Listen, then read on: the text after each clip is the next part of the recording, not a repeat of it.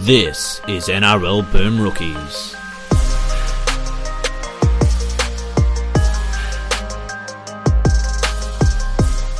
Hello, everyone, and welcome to another episode of Boom Rookies presented by ESPN. I am Matt Bungard, and alongside me, as always, Mitch Doyle. Hello.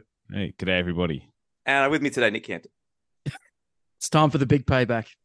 Ah, we are here. It is day five of seven of our week of shows, and probably the one that people have been anticipating the most. I know we have a lot of Broncos listeners out there, and we've got our number one Bronco boy back to talk all things Broncos. Uh, Nick, I believe you have a 25 minute apology prepared.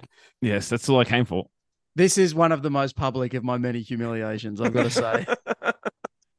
you may as Yeah, well just we, be in uh, one of those stock things with people chucking tomatoes at you. You guys We're can't going see, but I'm actually, one by wearing a, one. I'm actually wearing a dunce cap that Mitch made specially for me out of Mm. rolled up Courier mails. Yes. We're going through the team one by one, and you're giving each of them a personal apology, and I expect it in writing as well, Wow. which will be handed out as they come off the field. Hope you've on practiced Sunday. your calligraphy, Campton, because those Yeah. signatures are going to have to look pretty fancy. Uh, All right, but we will. As someone, course. as someone whose father signs his name with an X, I I hope you're not expecting great penmanship. No, I mean, mate, we journalists are known basically. We're we're second behind doctors for having the worst handwriting, so I'm not. I wouldn't be expecting much, but uh, yeah, we are here to chat all things Brisbane Broncos. Uh, we'll get into the game a little bit later on, but let's talk about the lead up to it first. Mitchell, a couple of years ago, Anthony Seibold, the club's at its lowest point. They're doing gender reveals on the field after collecting a wooden spoon. How on earth have you got from there to here so quickly? Well, anyone remember back in those times that like a lot of my complaints was it's supposed to be easy to be the Broncos, and we've made it we made it really hard for a long time. And they found the easy parts, you know, when Wayne came back and it came to them easy again, and they made a lot of mistakes after that. And obviously, there's some players in this current group that I didn't realize were as talented as those at the club did realize. Like, but they put the horse before the cart, tried to go too young, got the wrong coach in, and, th- and bottled it all up. But luckily, they didn't ruin some of those footballers, like guys like Paddy Carrigan, who Mm. everyone knows what the things I'd said about him a couple of years ago and the footballer he is now.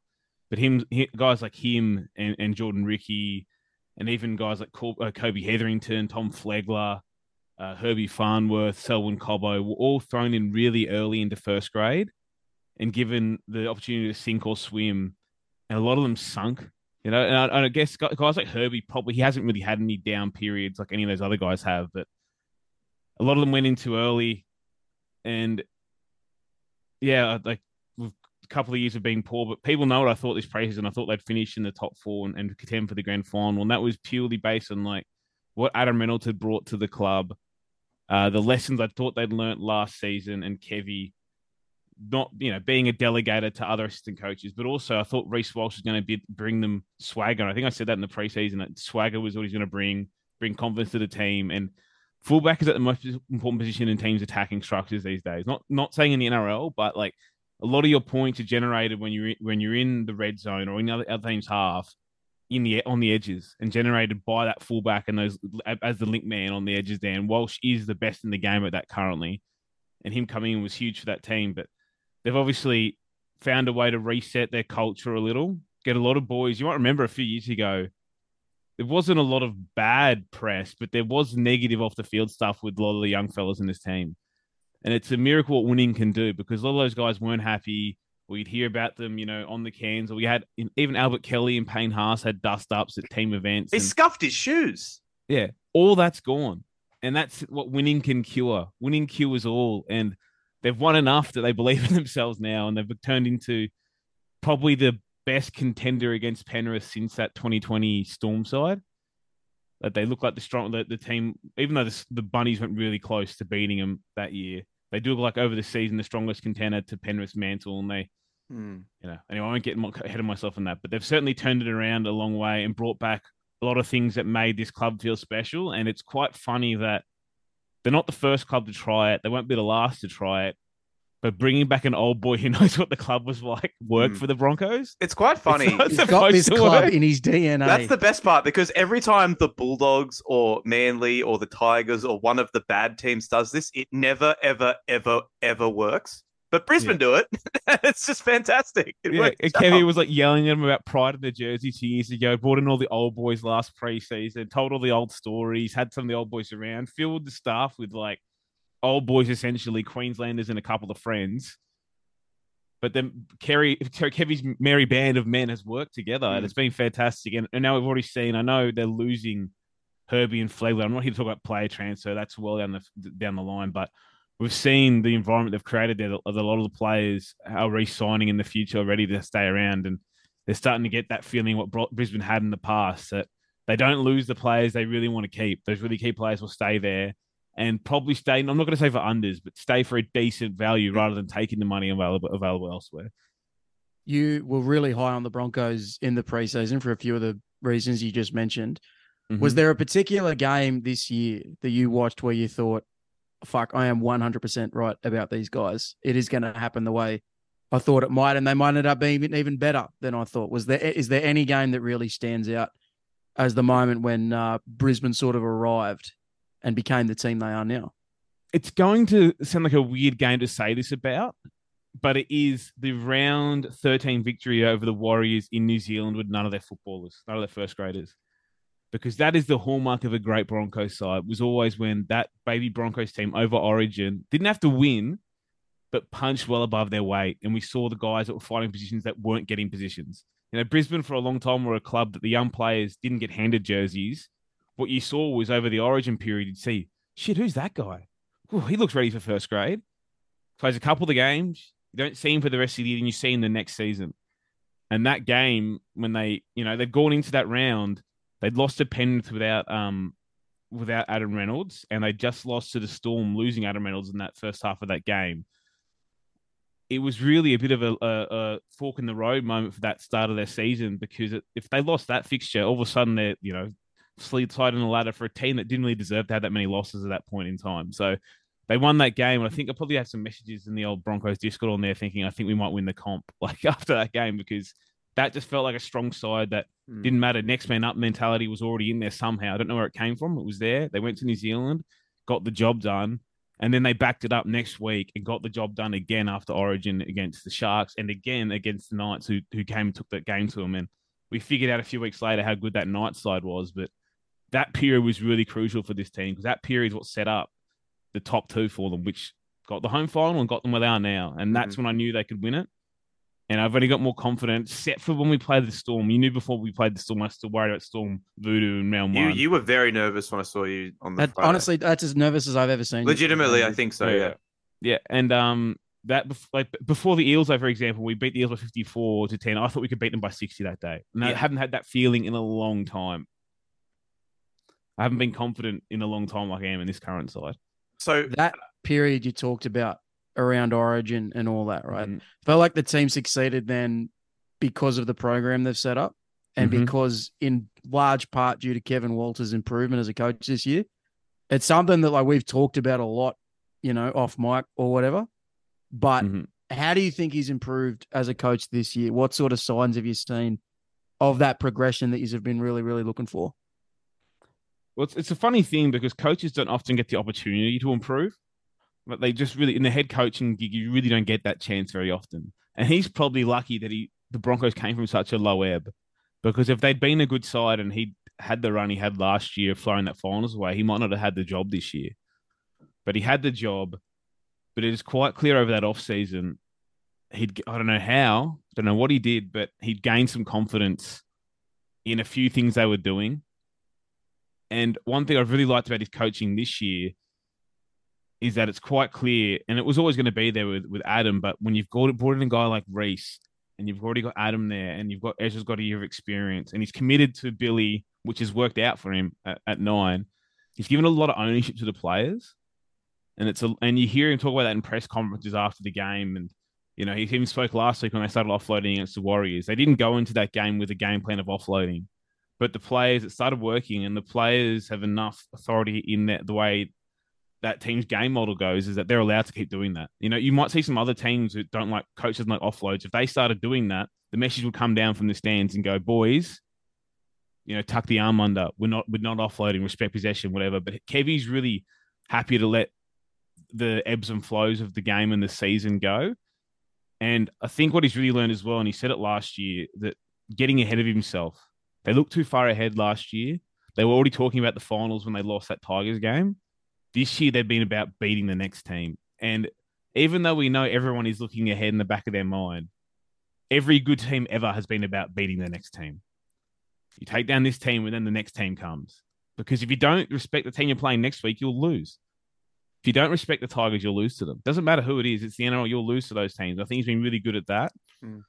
And I also think he's developed that, as I said, there, he's been good with the ebbs and flows, but he's what he's been good with again. We see good coaches do this. When he's given someone an opportunity, they've got an opportunity. It's not been you go into first grade, you play poor, that's it, you're out. Like he, he gave, for example, Tyson Smoothy a chance, and he was really poor for three weeks, I thought. He's been pretty good off the bench since he got that opportunity. You know, Jesse Arthars has been able to steal the winger job of Corey Oates, which you would have thought would have been impossible in preseason. But he's given people opportunity, and if you do anything that opportunity, you'll keep your spot. Marty Taupau opened the door by getting getting getting suspended. Someone else took his job. Corey Jensen in that period as well had his job taken, and I think he's been good at that. That there's been a bit of healthy competition outside key positions. When you get an opportunity, you'll get an opportunity. So it's not a shuffle around.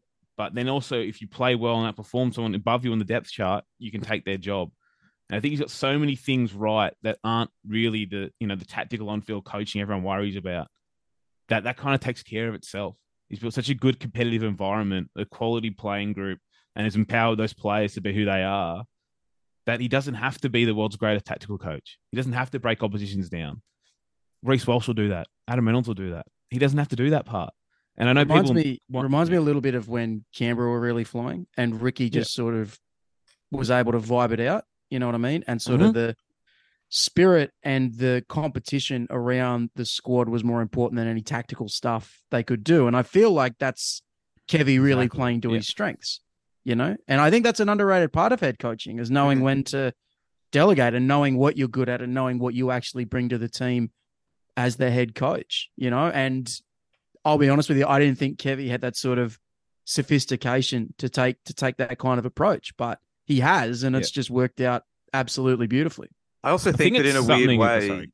I also think that in a weird way, like his his sort of soft hand has really enabled guys like Mam and Walsh to flourish. And I wonder, like, and you know, had you know it been sort of an Anthony Seibold type or more of a, a disciplinarian when Reece Walsh came back to Brisbane in the first place, would he be having the season that he's having? Would Ezra Mam have become the player that he is right now so quickly? And honestly, I, I'm not. I'm. I think the answer is No probably no. No way. There's a you hear those lines all the time over coaching of young players, and it's hard to explain what it is, but you can definitely see in Ezra Mam he's not been overcoached. He's allowed to inject himself into games to his strengths. When Adam Reynolds is out, he's not asked to do another role.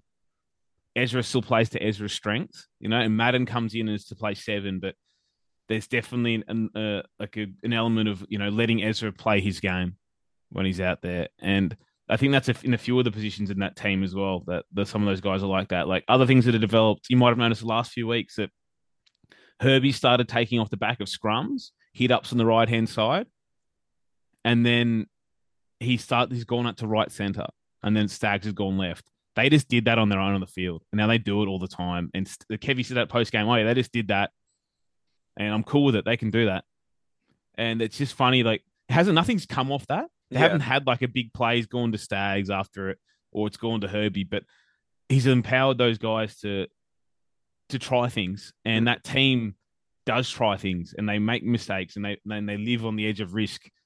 But if they didn't live on the edge of risk, they wouldn't be who they are. They wouldn't be anywhere near as good as they are. If Reece Walsh wasn't allowed to throw intercepts, Yeah, exactly. he wouldn't set up six tries after it. You know, like But he's he's nailed which rein to pull at, at each time in the season. I think he deserves so much credit for that. I know we joke around a little bit about how Mm. Adam Reynolds is really the coach of the team and all that stuff, but like it's partly true. And also there's nothing wrong with that. Like Walters has nailed that to a T. I mean, if you have a guy like Adam Reynolds who's so smart, who understands the game so well, why not lean on him as sort of an on-field coach? Why not?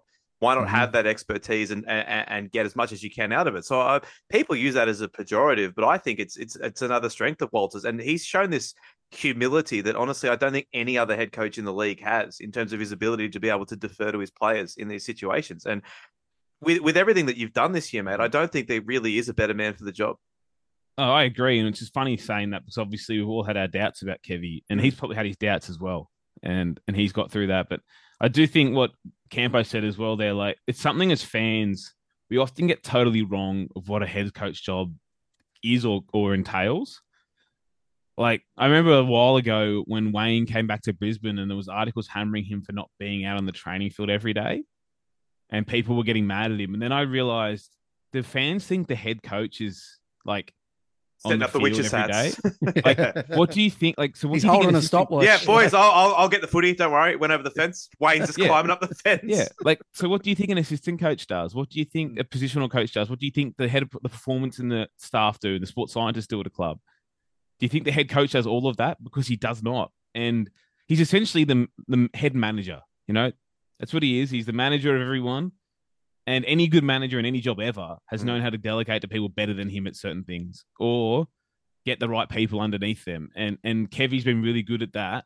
And obviously, the setup they've got to now has worked for him. Like he's brought in out of the box signing, but he brought in Lee Bre- Briers right this offseason, and he's worked with the attack. You know, he's promoted Matt Ballin up the chain there. Uh, they brought in, I forget his name now, but the, the defensive coach had been at the Storm and at, and at Parramatta, and you've seen their wrestle improve. It's a gross word, but it's true. It's improved on the field. Like, yeah, he's that's not Kev, Kevy's job all the time. He's not going to be the one doing every drawing up every play or doing the jujitsu training. Mm. Like, where's he learned it from? Nowhere. Heavy fucking sometimes throwing up triangles Yeah. from half guard. Heavy v Yeah. Whittaker at UFC Sydney. And he and he's not always had the soft approach. Like I know he said that's the best thing he has, but we have seen him rip their Seen heads off fire up, during yeah, yeah. games. But but it's going to work more though if you are the soft guy most of the time, and then you, the soft guy gets mad at you. You're like, "Fuck, we've pissed Kevy off," you know, as Mm. opposed to if you're the dude who yells at him all the time.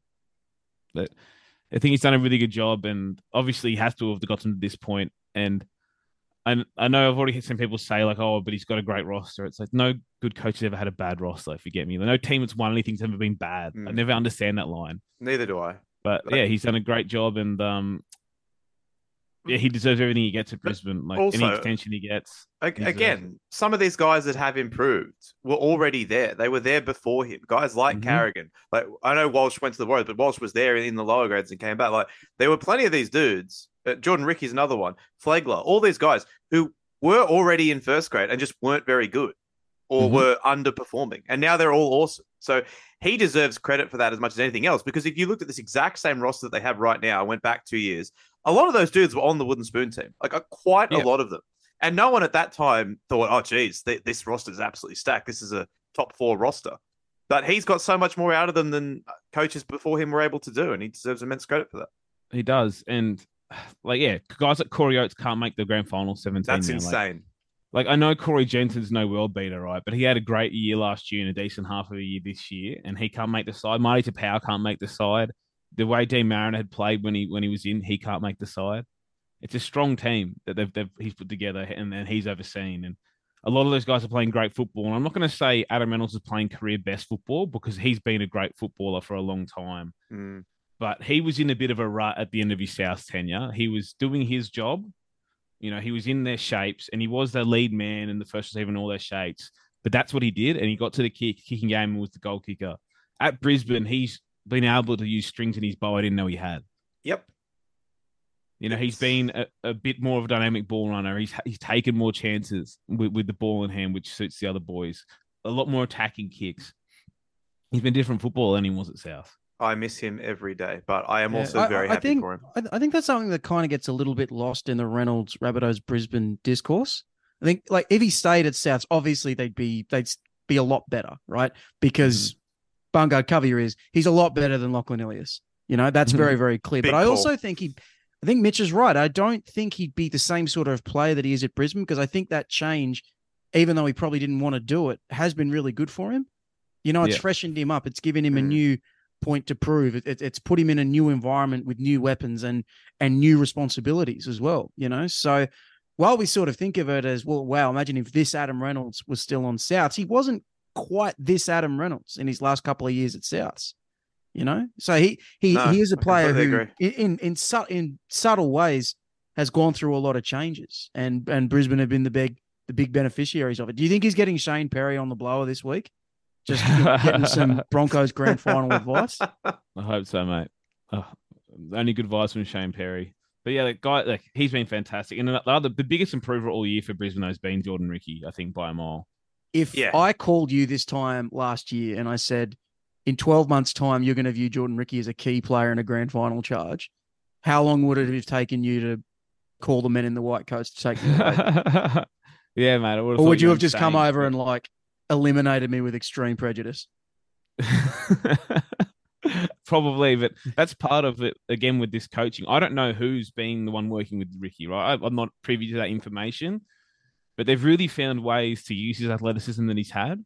He's always been athletic, you know, big, strong, quick, but he can't really run a great line. Still can't. Not really a great offloader. But they've got him using in effort areas. Just works so hard. chases, It's crazy. immense, Put so much pressure on the kicker, and he's mate. How many times have you seen this year that someone's like half broken the Broncos line in the try line, and someone's miraculously held them up or t- Mm. chopped them down before the line, and then you're like, shit, is that Jordan Riki? Yeah.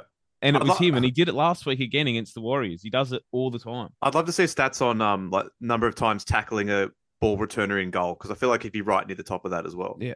Yeah, and he, He- came he- off last week, and he was like wet. He was 50 minutes into the game, and he was wet through. Mm. He'd worked his goddamn ass off. We were all the winners that day. There's an interesting contrast, I think, with Jordan Riki and someone like Thomas Flegler, because hmm. Flegler's almost the other way. It was always obvious how much ability he had, but he was guilty of like he- his aggression, which is an asset, was sort of overwhelming everything else, and he was just getting hmm. put on report twice a week, every month. You know, like. Yeah. But he's another one who has has gotten so much better, but in a different kind of way. In Riki, it's about finding a channel for his gifts. In Flegler, it's almost like turning one of them down just a little bit so everything else Yeah. can really rise up. And like, you know, Pat Carrigan was already really good. Payne Haas was really good, but the improvement in guys like Riki and Flegler, that's the stuff that I think has really made up the difference for the Broncos this year. Because as as Bertrand said before, a lot of these blokes were on the wooden spoon team, and a lot of them were awful on that wooden spoon team. hmm You know, a lot of them, like if you'd said to me back then, they're going, they're still going to be in the league. They're still going to be in the league in three years. It, it would have surprised you, let alone what they've all become. You know, Yeah. And then uh, Payne Haas is the best forward in the world by some distance. He's gapped the field. it's controversial, but I'll allow it. Yeah, but he, he- yeah, I've I found funny again. We we get stuck in that in the rugby league world, but people were like anointing Fonua Blake on Haas's level last week. I don't know. Not on this show. I'm like, even if you pull out raw stats, he's not close, but he's kind of close on like meters, whatever. But it's like, have you watched the two play? Like, come on, Fonua Blake is a great footballer, but Payne Haas is like perpetual motion machine that is 150 fucking kilos that goes as hard in the, in the 78th minute as he went in the second minute. And I still feel like it's a gear we haven't seen. And I reckon he could play 80 in the grand final and not lose, not sweat once again. Like that's just the footballer he is, and it's almost offensive to compare other fr- other front row forwards to him at, at this point. In I agree. I think he's comfortably the best. It's not even close. He is, and um, I thought that re-signing him and getting him in on an okay deal, I thought that was a steal. Like not relevant to tomorrow's uh, Sunday's game, but I think they did a great job getting him locked up before November one. Hey, it did, it did take out the the the tried and tested story of oh Payne Haas linked with super deal at other clubs. So Oh, it'll be Payne Haas linked with again. NFL move. ooh, let him speak. Let him speak. All right, so we've had a lot of like good, clear-eyed analysis of this Broncos team and the journey they've been on, but let's let's let's Yeah, this throw has the been people. far let's, too let's- mature. Let's, throw the people a bone, man. The dogs are salivating. They want some red meat. Mitch, Mm. how's this week been for you, man? You've been pumped up. You've been nervous. What's what's been going on? What's been the, the mood at Stately Doyle Manor? Yeah, I've, well, like I said to you earlier, I've been real busy with work this week, so I've been a bit dis- bit distracted from grand final week. But uh, I've obviously been working on grand final week. But you know, last weekend I was up in Brisbane, and that was a you know a perfect experience. It almost had a, a weird vibe before the game because I think everyone was so confident of beating the Warriors. Mm. That was almost weird, but it was a great it was a great experience seeing him do that, win easily up there, and then head into grand final week. And I think it's the weirdest I've felt in a grand final week because I expected them to get there. And I haven't had that feeling as a proper adult man. You know, I haven't had that feel like when they made it in 2015.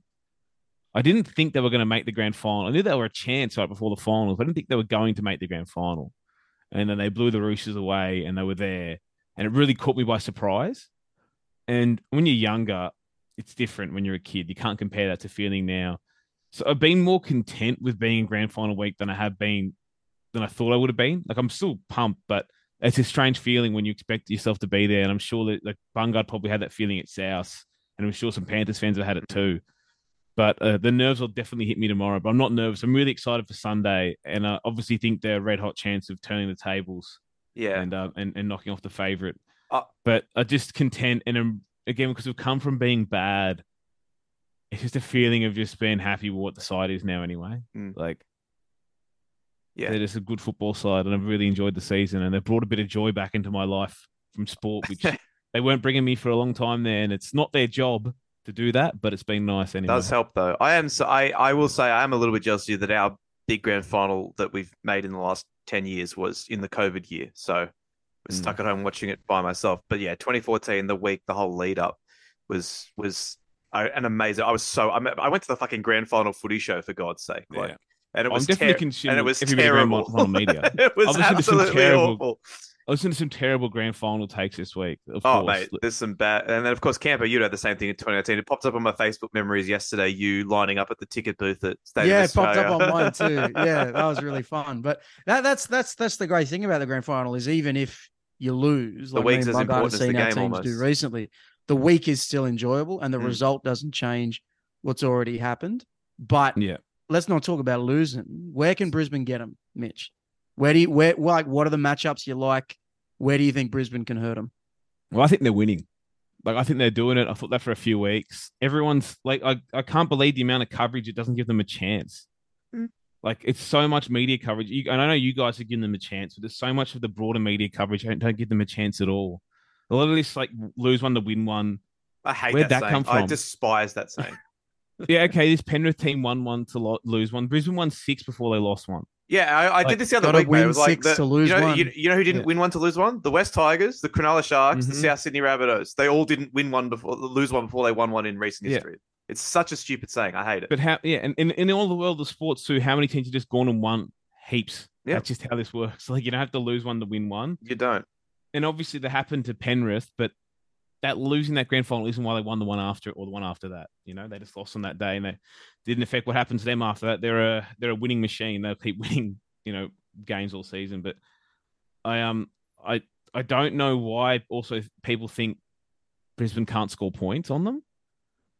Like that's kind of done my head in, and a lot of the talk has been focused in on Reece Walsh and stopping him, as if that's the only string Brisbane can pull on Sunday. And Mm. But on on that though, even if that was the only string that he could pull, right? Like Walsh has played the Panthers. string. It is, but he's played the Panthers four times in his career, right? And that's like this year for Brisbane without Reynolds, and then the three prior are with the Warriors and the Warriors weren't good, right? And still in those four games, in three of those that got pounded, he still set up three tries, still scored two, still has four line breaks across those games, still has three line break assists. In the game against Penrith this year, they when Brisbane lost 15 to four, he put Cobb over in the corner to score. He kicked, if you might remember, 10 minutes ago, put a kick through to himself, broke the line, got the kick, regathered, gave it to Madden when he went in two on one with, with Dylan Edwards. And then Madden bottled the next pass to Ezra. Hmm. But like he pulled that out and he was that was probably should have been, you know, at that point 14 12 under the sticks. It wasn't. But he did that then. And then when he played half this Penrith side in Origin, he played that left edge, you know, game one, that left edge for the Blues is to- or Crichton, Luai with Hudson Young in between there, but Liam Martin comes on there. And you know what he did in those games? He brained that left edge. You know, and he did that over both games. He set up four tries across the two games. He also at one point returned a kick for like 70 meters when he went right through Liam Martin, pushed him out of the way, went through, and then got caught by Tedesco. It's like, even if that was the only string they could pull, people somehow think Penrith is just going to shut him down. Well, they haven't been able to. They haven't got the answer. Nobody has it, and they haven't got it either. And getting up in his face isn't the answer either because he's not afraid of throwing the risky pass. Because he, even in game one of Origin, the try that Cobbo scores when he slides over casually, you know what Crichton did after getting caught by Reece earlier in the game? Crichton decided to jam him. So Reece threw a 20 meter floater off one touch. It's like, how'd that go? I'm glad you Didn't out. brought up Origin one because there's something that happened early in that game that kind of changed the way I felt a little bit about Reece Walsh. So Mm-hmm. obviously, if it's a little fullback like him, you know, and it's a big game, the the default for any team that's worth their salt is we're going to bash him. We're going to smash Mhm. this little prick on the ground. We're going to make him not want to run the ball. We're going to we're going to really really hurt him. So I think it was the I think it might have been his first run, and the Blues fly down and they hit him really hard, and like four of them pile on top of him, and someone grinds his face into the dirt, and it's a real like welcome to Origin moment. Queensland get a Mhm. penalty, and Walsh jumps up straight away and starts barking at him, and he just keeps yelling all day, all day, keep doing it, keep it coming. And I, I. I think that's an important thing here. Like, you know, we talk like so much of our previews this week have been about how Penrith can contain Reece Walsh, how they can stop him. I have a feeling they're going to go for that same thing. They're going to try and beat him out of the game. Mhm. And I just don't think that's a viable way to do it. You know, I think if, if there is a way to keep him out of the game, it's to sort of just leave him alone. Like why why rile him up? Why why he's already a player who plays with a great um, hunger to to dazzle and excel and win and beat you. Mhm. Why give him any more than he needs? You know? So I don't know. I feel like they're going to attack him in that similar way, and I I am tending to think it's going to backfire a bit. Yeah, I agree with you there. And like, and the thing with him is like, there's a multitude of ways he impacts the game. He's not one of those guys who only has one or two tricks. Like he's not again. If you shut, you jam him, you know, and he, he he can't pass. And no, he can pass. Has a kicking game. You know, to try shit up against Penrith in in that round in that round uh, twelve game was they jammed him and he kicked across field in behind for Cobbo. It's like that doesn't not always work on Reece. As you said, he's taken aggression really well most of the season, and actually he wants you to try and smash him. He wants you to come at him because that's when he's got you. When he's got you angry and running fast at him, he's got you on a string. He'll do what he wants with you that way. And there's no team that's been able to stop him from getting to the edges or getting outside of his man. That's who he is. And it doesn't mean he's just going to rip Penrith apart. They're still a really strong and dominant football side, but they're not keeping him out of the football game. And even if they do and Mm. focus their attention there, do Brisbane still not have Adam Reynolds, Ezra Mam, Herbie Farnworth, Kotoni Staggs? Like, it's a team with Selwyn Cobbo. You know, there's a team with weapons all over the park, and of course Billy Walters. It's not going to come down to whether or not they shut down Reece Walsh because this team has more than just Reece Walsh. Yeah. I think back to a couple of the games that Penrith have lost this year and also just the games that have been in the contest over the last couple of years.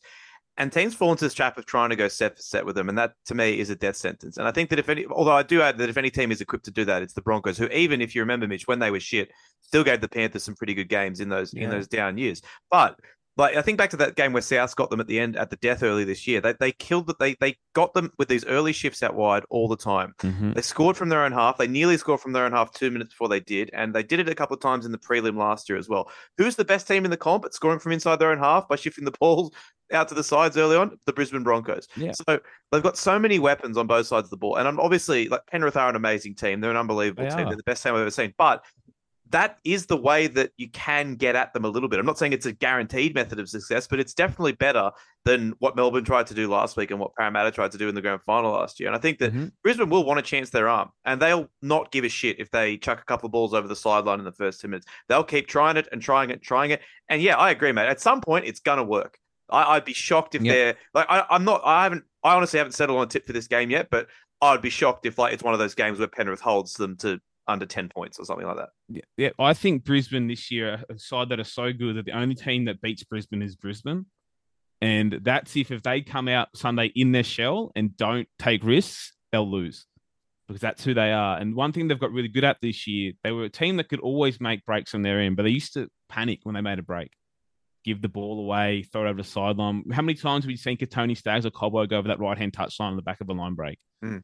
They've finally got confidence. They don't do that anymore they'll get tackled and then they'll score on the next tackle generally or similar. But there are teams, as you mentioned, Bunga, those tries outside of the other team's 20. They've scored, I think it's like 52 of them this year. It's so that good? many. They've, so sco- they've many. scored, yeah, and the Panthers have scored 30.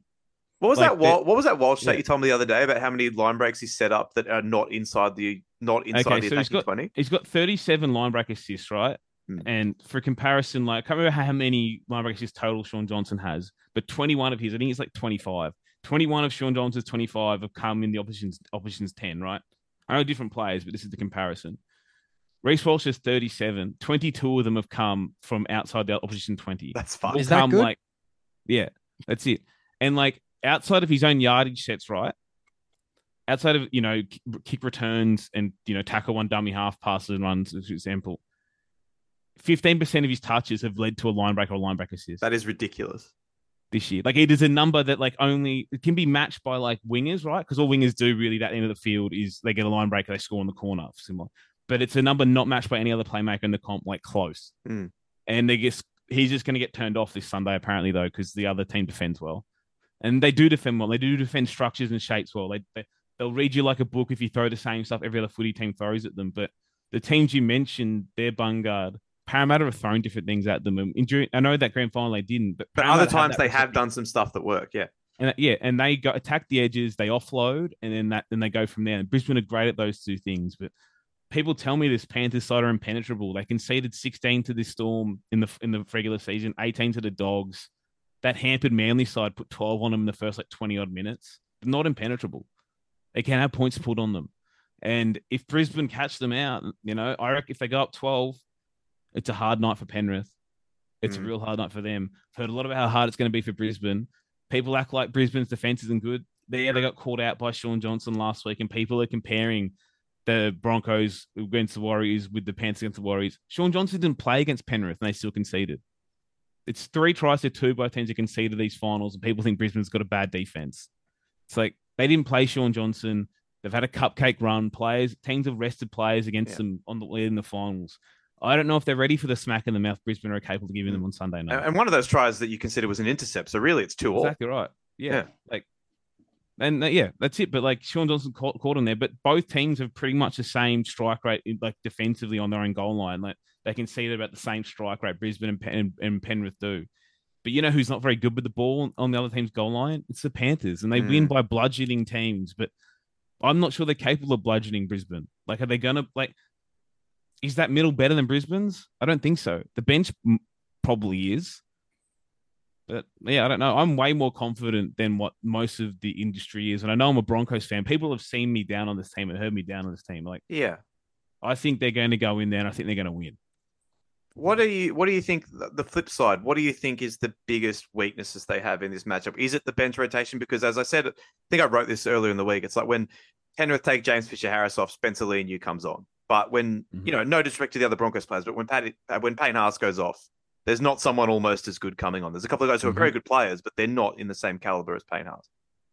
Yeah, I don't know if they if he comes off. Hey, That'd be amazing. Like, That would be I don't know. unbelievable. yeah, I don't know if him and Carrigan come off because I don't know if you guys know this, but how their rotation works for those two this year is they come off when they want to. So that's why you'll see some games Carrigan might play the whole game, or might play the first thirty, or might play fifty.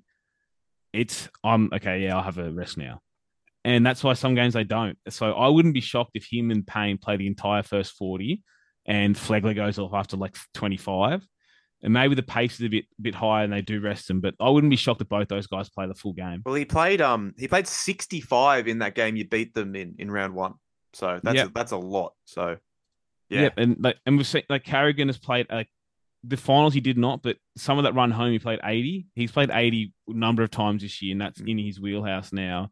And uh, whilst Haas hasn't played an 80 this year, he's got plenty of 66, 67, 68. 70 but against the off, Knights, yeah. But gone off when the game was over or not come back on. Mm. Like, so Man, I, I reckon that. that would that would rule. yeah, there's a real chance that he um him and Parrigan, Carrigan don't go off. But I do believe the, the Panthers have a, a bench advantage. And the other thing they have an advantage on is that if they, they're a team, if you get on, if they get on top, it's really hard to turn the tables on them. It's really hard to get back on top Yeah. of Penrith. And that's where the worry is for Brisbane is that they are a team that's prone to errors. They are prone to yardage mistakes. They are prone to dropping a kick or two. And that's what can cost them. And Mm. you know, Yeah. You said that Penrith might only need 14 to 18 points to win. You know, I, I said this with Jasper on Tuesday, but it's like we talked about how Penn, uh, the Brisbane's biggest strength is that they're not afraid of anything. But in a Mhm. game like this, if things go badly, it can also be their biggest weakness. And there's a world where a couple of passes go astray, there's a dropped kick or two, and you're the ones that are down like 14 nil after 25 Mhm. minutes. And at that point, the, no disrespect, the game's probably over because that's what Penrith do. But as long as that doesn't happen, I reckon you're a red hot chance. Yeah, and I think they can chase that football game. My worry, my worry, as I said, I think the only thing that stops them this weekend is themselves. If they go in their shell or make a lot of mistakes, I think it stops them. I think if that if this game is in the balance of power, I don't care how good Penrith, Penrith have been for the last three years. That's not how you win on game. When the game starts, no one gives a shit how good you were for the last three years. I'm talking about who's going to win come Sunday, not you know not who's going to win if we played last year or the year before or the year before that. Mm. But if if they don't make mistakes, sorry, not mistakes, silly mistakes like yardage errors or similar. But if they keep playing their their their their football, attacking football, attack the edges, go up the middle, offload when it's on, they'll beat them. But they will. I don't care who Penrith are. They haven't got the gear Brisbane have.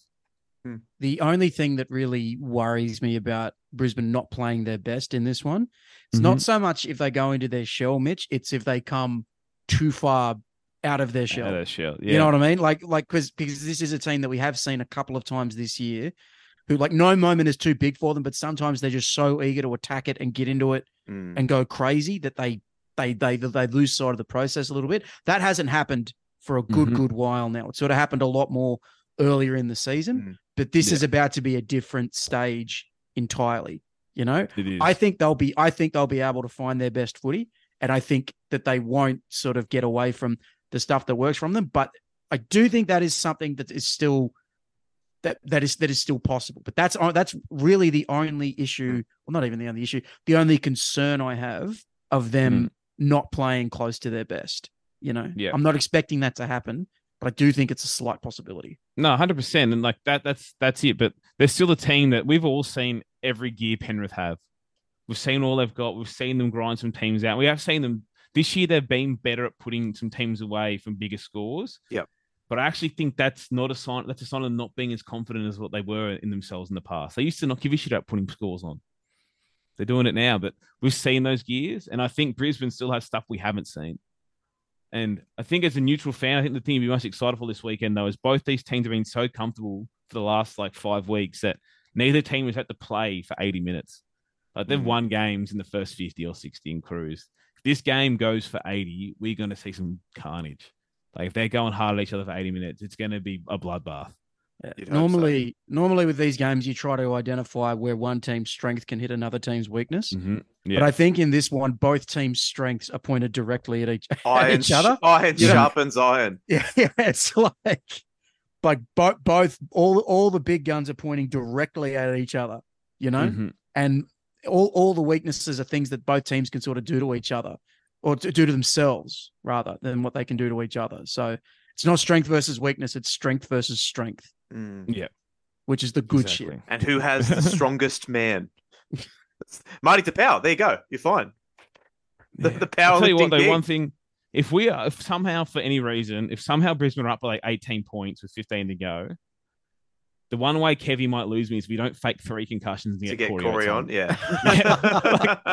Good at That, that, man, three if I could, if like I know Jesse Arthars has won that spot, and he he's had a great year and he's a great story on his own. But f- it breaks my heart that Oates isn't there. oh, eh? oh, Mitch, do you have a beloved winger that's been at your club forever, who you adore, who won't be in the grand final because he lost his spot halfway through the year? That's interesting.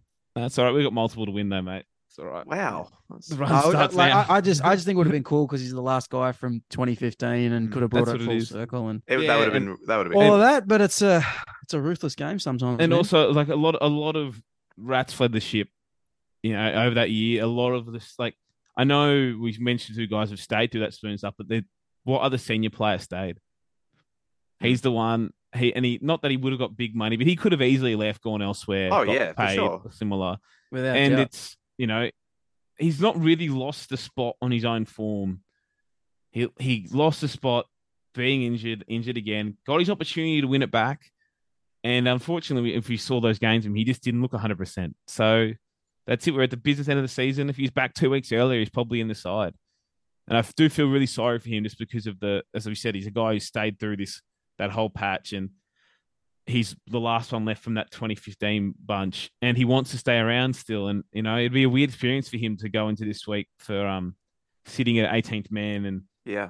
not on the field but it is what it is it's it, it'd what- be cool. good If, it'd be year, cool mate. if he got on. It'd be cool. it would be great but uh, yeah, and jesse's been fantastic and when he dropped that bomb the start of last week i was i was cursing him a little but i think he's brought some good balance to the side like he's um he's not a home run hitter you know he's just a get on base winger Mm. Yep. and and couple of couple of and- couple of doubles to center field now and then. Ball talk. Yeah, that, Ball that's talk. it. And he's not the best yardage guy. We, we, we li- missed that without Corey, but I actually think the Corey Herbie combo combo kind of didn't work this year when it played. Herbie's not very good at giving the ball to his winger. Even cop stick from the playing group about it. Not the great passer. Not great at engaging his winger. And Corey is so mobile and stiff is that he hasn't really got many ways of getting involved in the game if you don't if you mm. don't feed him. Whereas you know Jesse will get in the field and get involved and you know take a dummy half run, jing across field or whatever. Corey ain't got that. Corey's I take hit ups and you give me ball. And if that doesn't happen, he's just out in that wing getting a cold. And he's not as good as in the air as Jesse is defensively. And Jesse has been this year with the the bit of turn of foot that Corey's lost with the injury. Jesse's been a better finisher, which I wouldn't think I'd say. Corey's been one of the great finishes of the NRL the last decade, but he just hasn't got that his top line at the moment, and Jesse's been better him. So I feel really sorry for him missing out. And he will be, you know, in the jersey on the day. But I'm just saying, if they get ahead somehow, Kev, you got to start knocking boys out. we got to start. Some of them, they can only fine you so much for fake concussions, Kev. they can't take the trophy away, They Kev. can't- Definitely exactly. can't do that. Uh, so how's it? How's this? Because you know we've done slow your brain and all that this year. Mhm. With Oates not playing, which of the Mhm. Broncos has played the most games for Brisbane? Oh God, I I don't know that answer. I'm thinking now. I'm trying to think. Let me- I I I, it, I just it. looked it up while you were while you were talking because I couldn't think Is of it, it- either. Is it Flegler? Bro, it's Payne. I thought it was Payne was Wow. next guess. Yeah, yeah. But And you then- told yeah, me this year, Campo, he's played no games. That's another Sorry? thing you lied to me about. You told me this year he hadn't he'd played no games. Look, No, no, that was my- what- my that was- tip, my tip that Payne Haas was going to retire from rugby league to take up a career as a cellist. Look, it didn't Yeah. pan out, but No, they it was can't all great one. pan out. Payne played no games was when we wanted Payne Haas to play Origin, and the big wowzer himself, Nick Campton, was against it because he hadn't earned the right yet. He hadn't earned the right. Yeah. I was right. No, about he told me this year as well. Remember when I, I was him in right my, about um, my best ever uh, Brisbane side. Remember, he was very upset with me. He oh he was upset with you. That's That was true. last Yes. year. No, that was this No, year. that- That, was, we were. No, that we was were we were at No, it was Surly's, this bro. year. It was the night the Knights Harry- lost to the it was Harry. Cowboys with Harry. Yep. Yeah, that was like He three told months me ago. he told me he played four years of first grade. I'm like, no, he hasn't. Nick. Yeah. He's played four years. All of this is true. But yeah, It him and doesn't Flegler. sound were- like something I'd say. no, the- him and Flegler, they, they've they've had a similar time in first grade, but obviously uh, Flegler's got a few more issues staying on the field. Like Payne debuted the year before him, but there you go. How close is Pat? I would have guessed Carrigan or Haas, but yeah. Do you still have it up in front of you, Nick? Carrig- Carrigan's a fair way back. Carrigan's Oh, on okay. 83 Oh, games. too. Haas is on 104. Oh wow, whole season pretty much. yeah. And yeah. I was- I was there. ninety something, right? Were you there? Sorry. Flegler's ninety something, right? So he's not far off. Um, if you just give me a second to vamp while I look that Yeah. up. Are there any more terrible takes you want to rake me over the coals that- over? that's that's the funny part too. Like it- that's that's how you talk about how this group's been together, though, right? A lot of those guys have that same banding of games. Like Tony's played Yeah. ninety nine, Herbie's played seventy eight, whatever. Like Yeah. they were all there Flegler's, for Flegler's, Flegler's 96. I actually, Mitch, I actually weirdly do remember this because I was there. I'm pretty sure you were there with me. Do you remember what Mm-hmm. jersey number Payne Haas debuted in? I don't remember the number. I know it was is it twenty three or something. 25. Yeah, because it was like didn't have a jersey. Was it because it was right he needed one that was that big, right? Yeah. They Oh, you gotta love there. that. You gotta be, you gotta love a bit of Valtavare extra, Yeah. extra, extra large action. That's what they needed. They needed a Yeah. big jersey for a big boy, and, And it's all just been uphill since. Yeah, being the probably the best like signing in the club's history. I know re- uh, outside signings Adam Reynolds, but they gave him that Haas that huge deal. It worked, and then he's still here. Best gamble they've taken. Mm. Um, Um, but d- yeah, the it's it's a weird it's weird that all go. I'm sad that Herbie and Flegler are leaving. Like Flegler, we can live without both of them, right? Deine Mariner is going to be coming in most likely, or maybe Jesse keeps one wing, Cobbo goes center, Corey keeps the other. Who knows? They've got other uh, props. We've already spoken about some of them, but we saw how good Xavier Willis looked in his small stints this year. There's Ben Mm. Te Kura. They've brought in brought in Fletcher Baker. I think they might make something out of. Um, but it's just I don't know. I don't know if those guys were given the opportunity to stay or go now, how they'd feel with how far. yeah. far Well, Herbie's only on a one year deal, right? uh, two years, isn't it? I thought it was. I swear, I thought it was only one, but yeah, maybe I mean, he ain't coming back. There ain't Okay. no money, um, and there probably isn't anyway. Like like they're trying to lock up guys like Ezra and Walsh for the future, but it, it does suck that those guys uh, went through that period with them, are part of the boys, part of this same group that played in twenties together. Some of the guys are still from the last NYC season, like some of these guys Mm. playing together. That's wild. Um, it does suck that this is their last Broncos game and that they probably miss out on being involved in what could be a potential spe- uh, uh, special period for the club. Good one to have. But though. I'm I'm glad that like Herbie has been fantastic again in the finals. A little hampered back into the season. He's been great, and Flegler seems to have taken some extra responsibility. I know he's been in the leadership group off the field all year, but he had. We all know he has a dumb penalty and, and mistake in his game. But Mm. the last few weeks, those haven't been there, and he's taken that physicality as part of his game. And eh, those two guys look like they're they're really hungry to win one on the way out amongst the other dudes. And it sucks they're going, but you know that, that that's life of footy. That's life of being good. That you can't keep yeah, them all. well, I, I guess that's final confirmation that the Broncos are back to where they used to be, where they're a they're a Mm. star making vehicle now. Yeah, You know, Where, where the, They are. and the, a couple how of, they a couple of good seasons, a couple of good seasons there can can will, will The- bring will bring ev- like will bring everyone into the competition running if they think they can get you. You know, because if how you they make it in Brisbane, you can make it articles are anywhere. coming. How are they under the cap articles are Oh, coming mate, back? I've already saw. I saw that the other week. Someone speaking about Walsh or Mam both look to resign, and it's like, oh, how sad other clubs and get a run at them.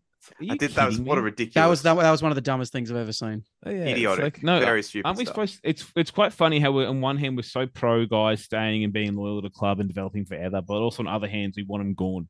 Like strip this What- club apart. They're pro, well, like we're pro players staying at one club forever, unless there's a couple of slow news days in a row and we need some transfers. Yeah, I was going to say, I That's feel like it. a lot of these people are just duplicitous losers who would be upset with this situation no matter what happened and no matter who was benefiting from it. But hey, Yeah, but but I, do think you summed it up well there, Nick. Though, is that this club for a long time, I was like, what has happened to this place? And I know it's a diff- not the same team. It's not the same people working there, and it probably isn't even that close to the same. But this year, I feel like this is the Broncos. Whatever the Broncos are, this is it. I feel like this is what we are again. We have talent. We're always going to have that first pass at talented Queensland Queenslanders, but we've got it wrong for a long time. We're getting that right again, but there's talent outside the first grade team. There is a lot of Brisbane boys in the side, a lot of guys who grew up as Brisbane fans, but also they're playing in big important matches. They have stars of the game again now. Like, you know, Reece Walsh is mentioned could be the face of the game. They have they have guys like him and they have guys on, on the perimeter that like even guys like Tristan Sailor looks like a first grade fullback and he's in reserve grade. And that's what it felt like to be a Brisbane fan. And it's a long way away from a couple of years ago, our halves, and you know, God bless him what he's become. Tyson Gamble, Albert Kelly, Brodie Croft. We brought a, we Carmichael Hunt got a game, and he's a coach. And now, now he's South Logan Magpie coach. Like a year later, like so far from the desperate times, and it's not even that far on the calendar, but it feels that far in my heart from what they were to what they are now. Feelings are more important than facts, Bungard. uh, Talk it down. Talk how, it down. did we get here? One more, one more thing before we finish, and I'm I'm, I'm Yeah. glad that you started talking about you know Brisbane getting back to to what they were because I f- and I feel like a huge part of that is Walsh not just as a player but as a star. Like carrying Yeah, Brisbane on your back is it's it's it's almost impossible. Like we saw we've seen it cripple blokes' careers, and I think Mhm. It's the sort of job that's so big. It's like it's like being it's like being the president. You know what I mean? You've got to be fucking crazy to think you can do it.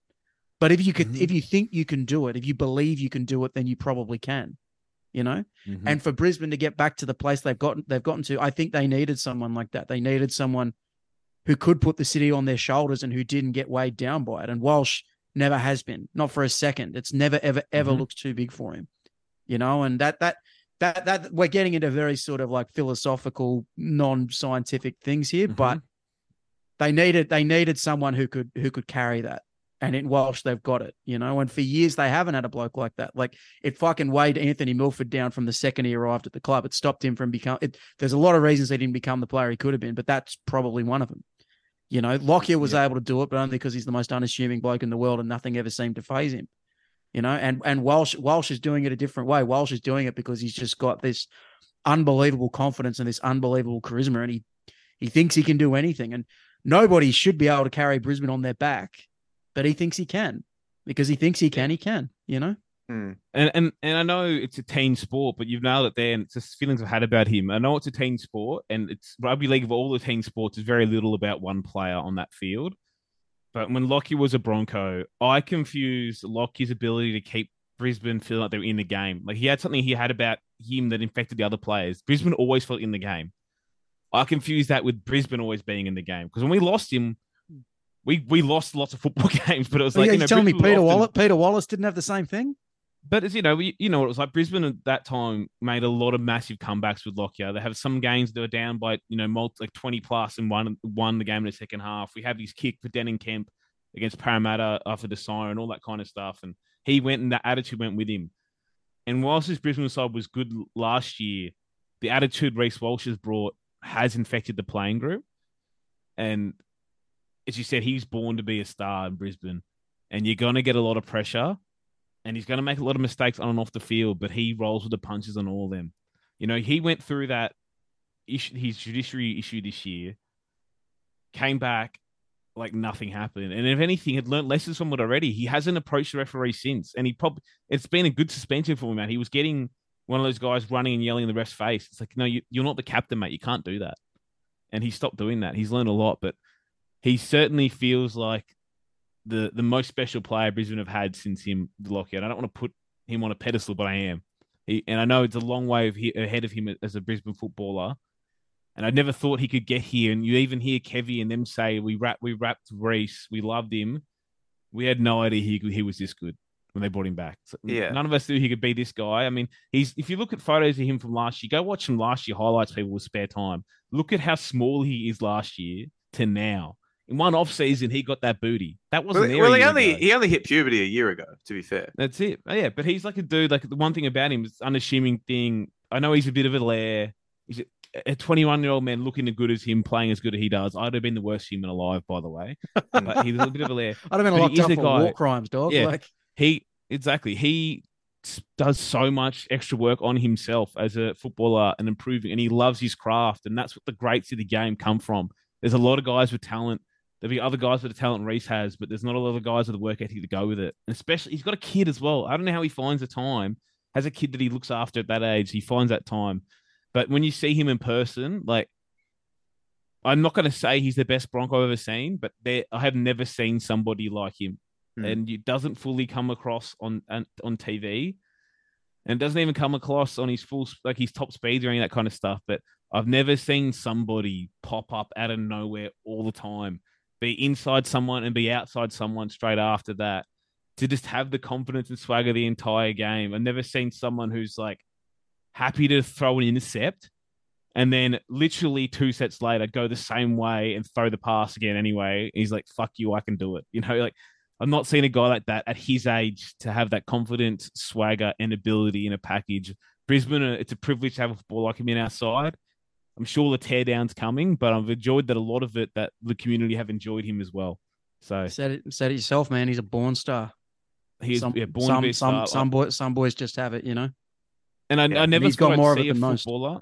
Again, he's got a long way ahead, and I don't want to put him on the same level, but I never thought I'd see a footballer even remotely close to Lockyer play for Brisbane again in terms of talent or what he could be. But I think he's the only one that I've seen since, and it might be the one I see again because they don't come come along often. He's a bloody special player.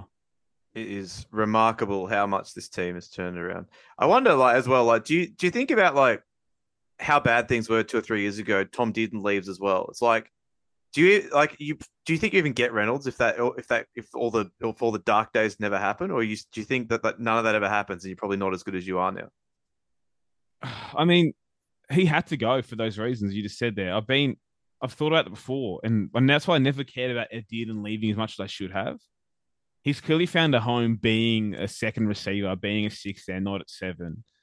But that that last part, him and Fifita were like the last two things that had to fall over. Him, and Fifita, Walsh, finally made all the changes happen. Like Reece leaving had the Peter Nolan get get resold, for example, there, but he had to leave to come back, and he realized how much how good it was at Brisbane actually by leaving. That grass is always green and stuff, right? It's already out of his head. The temptation's gone, but the same thing that didn't if he didn't leave, they'd have stuck to their guns of like, no, don't worry, we're like the next young fella is going to be the halfback or the next young fella. Mm. And whilst these other guys could have been as good, this team would be, would not be what it is remotely close to it without Adam Reynolds It's and true. they won't be after he's gone either. So he's just the he's he's the steady hand between the chaos that makes it all run when he's out there. Hmm. the guiding hand of Adam Reynolds. Yeah, I, I'm, yeah. I couldn't be happier for him. I'm glad he's doing well. I'll always Love him. Wish I'm we still had as him. well how but- much he's enjoyed being up there because Yeah. you know you always see that shit and you think it's garbage when a player goes to a new city. And he did put some South love in some of his comments this week, but you know he said himself he never thought he'd enjoy being another club like he enjoyed being at South, but he loves it up there. I'm glad Good. to hear it.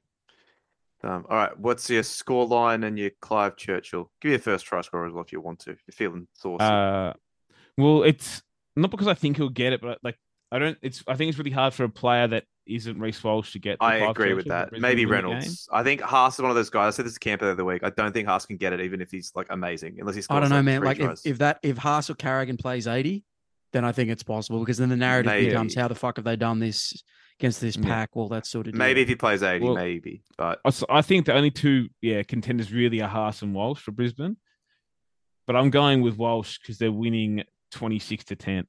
wow, Way. there you Yeah, go. They're, they're getting up. They're getting up twenty four and they're kicking a penalty goal to waste time. Who's scoring? Who's scoring? Who's scoring first? It's definitely going to be Staggs or Cobbo because they're going that side. They're gonna Definitely. They're going. Yeah, they're going to. you heard it here um, first, people. Put your house on it. Mm, And if I it's don't. wrong, it's not my fault. Yeah. But you know they're going to go that way, and they're going to catch like Sorensen, Luai, Crichton, or or out because they've moved Crichton over that side with Luai's injury. So um, well that's where they're going to get him. Yep. All right. I like that a lot. Well, uh, Camper, you and I will have our picks coming tomorrow on day six of podcast week. It never ever ends. Feel Uh, like the scene in basketball where Bob Costas and Al Michaels are like washing their shirts in the yeah In it the is a lot like box. that. we're into ar- Mhm. arduous month four of the basketball playoffs. Exactly right. Mhm. Okay. And before we get out of here, quick thank you to the people in the top two tiers on our Patreon subscription service, patreon.com forward slash NRL Boom Rookies. Uh, you get an extra show every week, access to our Discord server, entry in next year's Culture and Cup, merchandise discounts, and uh, Mitch will insult you in whatever language you like uh, once per Mhm. week. I think that's a new perk that we're adding. Yeah. So thank you to Chris Avenel, Dave, Rocky and Rafi, Stu, Wayne of the Old Coot, Alex Sergicomi, Broncos legend Adam Reynolds, Bruce the Pom, Butsy, uh, C1, C12, C14, C15, Walk of Shame Super Team, Chewbacca Snuffleupagus, Dan Cullinane, do it for Scott Minto, Doc Hogg, an anonymous backer, Ed Burton, formerly of the lower tiers. Uh, future Clive Churchill medalist Billy Walters. I also went to school with Bongo. I'm Matt Longo. Could not be happier for Taylor Swift and Travis Kelce. I've got a blank space in my fantasy team, and I'll write your name. Jason, Jazz Tevaga polling an Ocean's Eleven heist to steal Ponga's Dally M. Joe, Joel Wrigley, John, Josh Brandon kicks us out of the comp. Lachlan Hancock, Ladrick, lifelong Dolphins fan, Luke Charles Midwalt, Mads, Taylor's version, Man, Haas, Toto, Drinkwater, Matthew Duggan, Michael, sitting around and naming Patreon names is the finest thing a person can do. It's literally my favorite thing to do. Mr. Beefy, Morgan Watkins, my ding ding dong is hard and I'm sad. Never trendy, Pat McManus, Pete Fulcher, Reese Brown, Roxanne Clark. See you in Vegas. Storm fans know how the rest of the comp feel now with this grand final appearance. Drive spell tie. Thank you too. Chris Avenel, Dave, Rocky and Rafi, Stu, the black vegetable. The evolution will be euthanized. Cop that, Mitchell. The outro music is a vibe on 1.75 times speed. These white slippers are albino African endangered rhino. Thor, Tom Hardy was, and Westlife's podcast end the Pasco fiasco. Thank you so much for your support to everyone in the lower tiers and to everyone who just listens. Thank you as well. Shout out to C1, a loyal listener at this. And Mitch, you Hmm. can murder a liberator, Oh, but you can't murder liberation. and you can murder a freedom fighter, but you can't murder Fuck freedom. off. And you can murder a Kevolutionary, but you can't murder You can't murder Kevolution. Kevolution. Hmm. Best You of can't- luck, you They've can't- brother. done each other well. magic round like thirty times. I Yeah. hope they Great. make you proud. No, I- mate. Yeah, I and if they too. don't, I'll blame everybody else. Yep. Yep. That's I'm the way sure it to was do it. it was at Somehow. it was at Dars, it was at Dastardly Adam G. If you lose That's because a- Adam Reynolds a- misses a sideline conversion, I'm here for you. Uh, that's all right. He's he's, get, he's going to kick them all. That'd be very He's, um, he actually had been a bit of a kicking slump for most of his Broncos career until the last like what I'm going to say like six to eight weeks. Mm. He hadn't kicked it as well here at all as he kicked it um at Oh, South after oh, that grand final, but Yeah, he has let's- been recently. Let's hope that doesn't happen. All right, let's get out of here. Say goodbye, Campo. Goodbye, Bertrand. Say goodbye, Mitchell. Goodbye, Mitchell. And it's goodbye from me.